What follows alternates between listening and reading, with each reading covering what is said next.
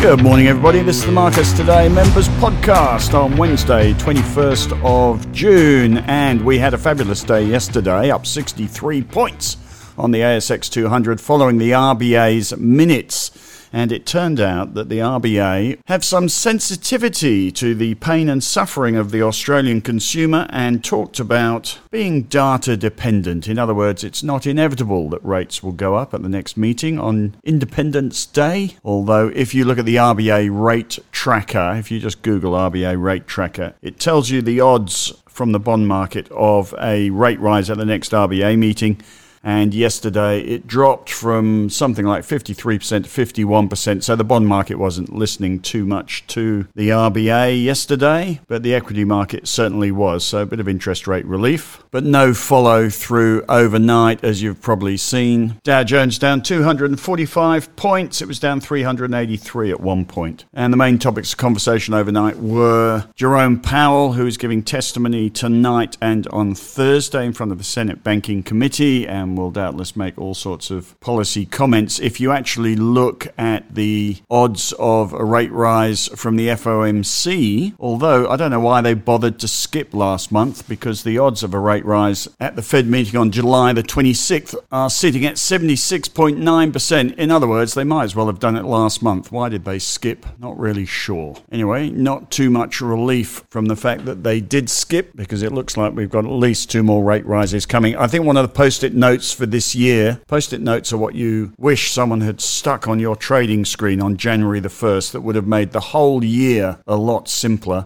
One of the post it notes on the 1st of January 2023 should have been inflation is going to be ingrained. Central banks are going to take longer than expected to get on top of it. And that still remains the case. A lot of the strat- strategy stuff you can read around the place is all to do with rates staying higher for longer, inflation staying stickier for longer, and growth being benign. The RBA just cut their GDP forecasts for Australia. Anyway, Powell talking tonight, we'll see what he says. By the way, the chance of a rate cut by the end of the year, a month ago, the chance of a rate cut in the US, or rates being lower when, than they are now, the chance of them being lower than they are now a month ago were 91.5%. In other words, inevitable that rates would be cut by the end of the year.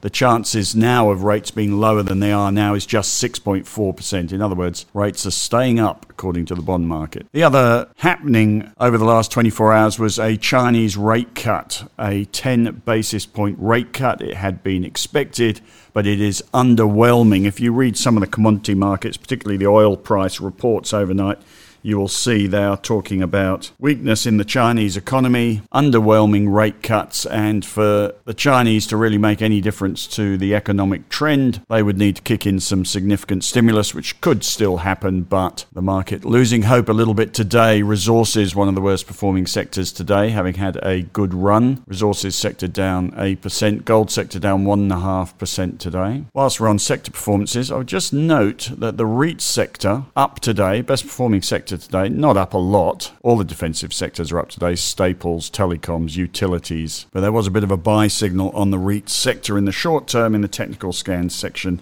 I'm not sure I'd get too excited about that. Rates are clearly going higher, but it may well be that we are reaching peak worry on interest rates. Anyway, REITs, a little bit of a bottoming there. Some interesting year highs at the moment Telstra, Woolworths, car sales, Xero, Pro Medicus, Aristocrat Leisure, NIB, NHF that is. NIB gave their customers free shares when they IPO'd. They gave me 2,000 shares. Haven't done anything with them at all. They are now worth over 7 $17,000, which will have paid almost every premium I've ever paid to the NIB. Thank you very much. Anyway, year high today. All the insurance companies' year highs IAG, Sun, QBE, WiseTech, Netwealth, Year lows, WAM. Hmm. Come on, Geoffrey. Wake up, Geoff. Macquarie dropped its lithium and rare earths price forecast today by, I think, 9 to 15%. Still like the sector, though.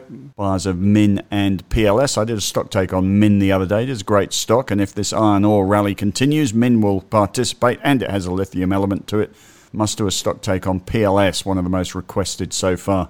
On these stock takes, I have a list of too many stocks to do at the moment. I'll do them in size order, but I am going to knock off all our portfolio stocks. I need to get our portfolios ship shape. There hasn't been a lot of action in those recently. They have been outperforming those, so there hasn't been much urgency to fiddle with them. I look at them every day. Wrote a stock take on ASX, which is one of our worst performers, and decided to keep it. But I am going to get through stock takes on all our portfolio stocks, I think is my mission at the moment. Did a stock take on Santos today. I'm afraid I can't get excited about Santos. Why do people hold Santos? It's not a growth stock, it's not an income stock, it's not a trading stock, it's got no franking. The major correlation on Santos is, even though it's LNG and gas and a few liquids, it is correlated with energy prices generally, which you can put up on the chart, and uh, as I have done, Santos against the oil price, and they are highly correlated. But again, if you really want to play the oil price trend, there are much more geared stocks to getting that right than Santos. So couldn't get excited, I'm afraid. Also did a stock take on McMillan Shakespeare, which was very interesting. I was with an accountant a few weekends ago who had two Teslas, and he was mumbling to me about being able to buy Teslas in the company name with no fringe benefits tax at all, and he didn't have to drive one mile for business purposes, and he still was able to claim it as a tax deduction and there was a legislation change, it seems, last year. Talk to your accountant, don't take my word for it. There was a legislation change last year which said there's no FBT on fuel efficient cars below the luxury tax limit, and Tesla just dropped their Tesla below the below the luxury tax limit. So everyone's buying Teslas. Anyway, reading the recent results from McMillan Shakespeare, their next results coming up in August, reading their recent results, they said there had been a 331% increase in the proportion of EVs or novated leases on electric vehicles taken out compared to other vehicles. There is a boom, in other words, in electric vehicle leasing. And there are a bunch of stocks that are exposed to that McMillan Shakespeare, Smart Group, SIQ, SGF, Fleet Partners. That used to be Eclipx, I think, and Fleetwood. Anyway, in the last month, these stocks have been up. No, let's do the last three months. McMillan Shakespeare up 21%, Smart Group up 35%, SG Fleet up 8%, Fleet Partners up 23%, Fleetwood up 66%. So there's a bit of a boom going on in novated leases in electric vehicles. MMS is a great income stock, and Eagers Automotive, APE, just took or just revealed a substantial stake. No other commentary around that other than they just revealed they had a substantial stake. Brokers seem to quite like the idea of them doing business together, and the share price popped up. So McMillan Shakespeare, low PE, high yield, 9% yield, got results coming up. Looks a bit ritzy in the short term after this APE stake take, but longer term looks like a good income stock, solid business, probably in a little bit of an EV bubble. Buy on weakness for income, I think, is how I wrote it up. In the portfolios at the moment, still in 32% cash in the strategy portfolio, wondering whether I should have been. FANG is 3.3% from its all time high. It's up 5.6% since I sold it. We're still up 24% on our NASDAQ ETF, so going okay. Just wondering if we should deploy the cash yet. I've also still holding BHP. We're still ahead on that, only just. It's losing its mojo today in the BHP portfolio.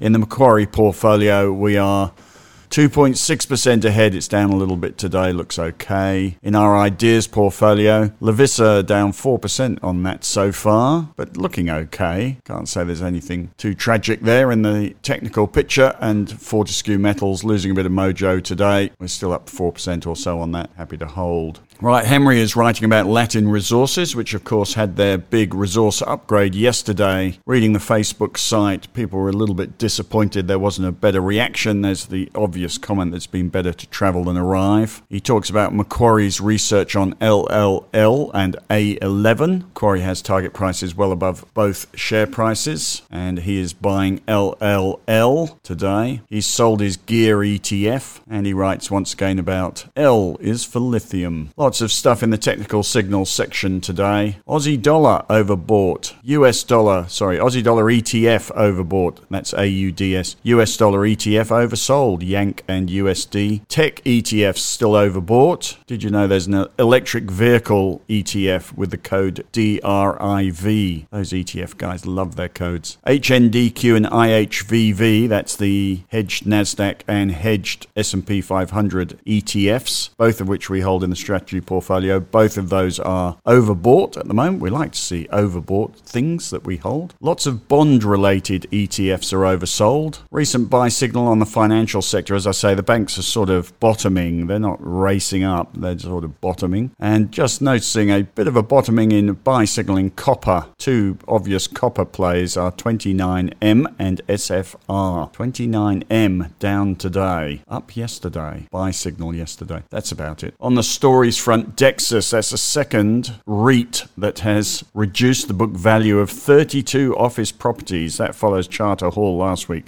REITs downgrading values on properties running into the results season. 3P Learning has lo- lowered guidance. Telstra has blocked, sorry, the ACCC has blocked Telstra and TPG, TPG's deal to share infrastructure. Grok Ventures, now this of course is Mike Cannon-Brookes, Lassian, took a stake in AGL and started to insist they stop screwing up the environment with their three coal mines. AGL is one of the biggest emitters, in fact, I think it is the biggest carbon emitter in Australia. Anyway, Mr. Cannon-Brookes's Grok Ventures antagonistic shareholder has reduced its shareholding by 1%. I think they hold just over 10% and increased their short position. There you go. BHP spending 5.9 billion reducing its carbon emissions by 30% by 2030 and that'll probably do you. A fairly humdrum sort of day. We wait for Powell tonight. We've got the RBA on Independence Day, July the 4th. Before that on the 28th, we have an Australian monthly CPI number. Last month, the CPI number went up, and the, what the RBA do will depend a lot on what that CPI number is next Wednesday, week today. And then July 26th is it, we've got the FOMC meeting. That's about it. Let's see what Powell says tonight. And I've got all the way through the podcast without mentioning the cricket. That'll teach you for declaring. You have a fabulous day, and I will be back tomorrow.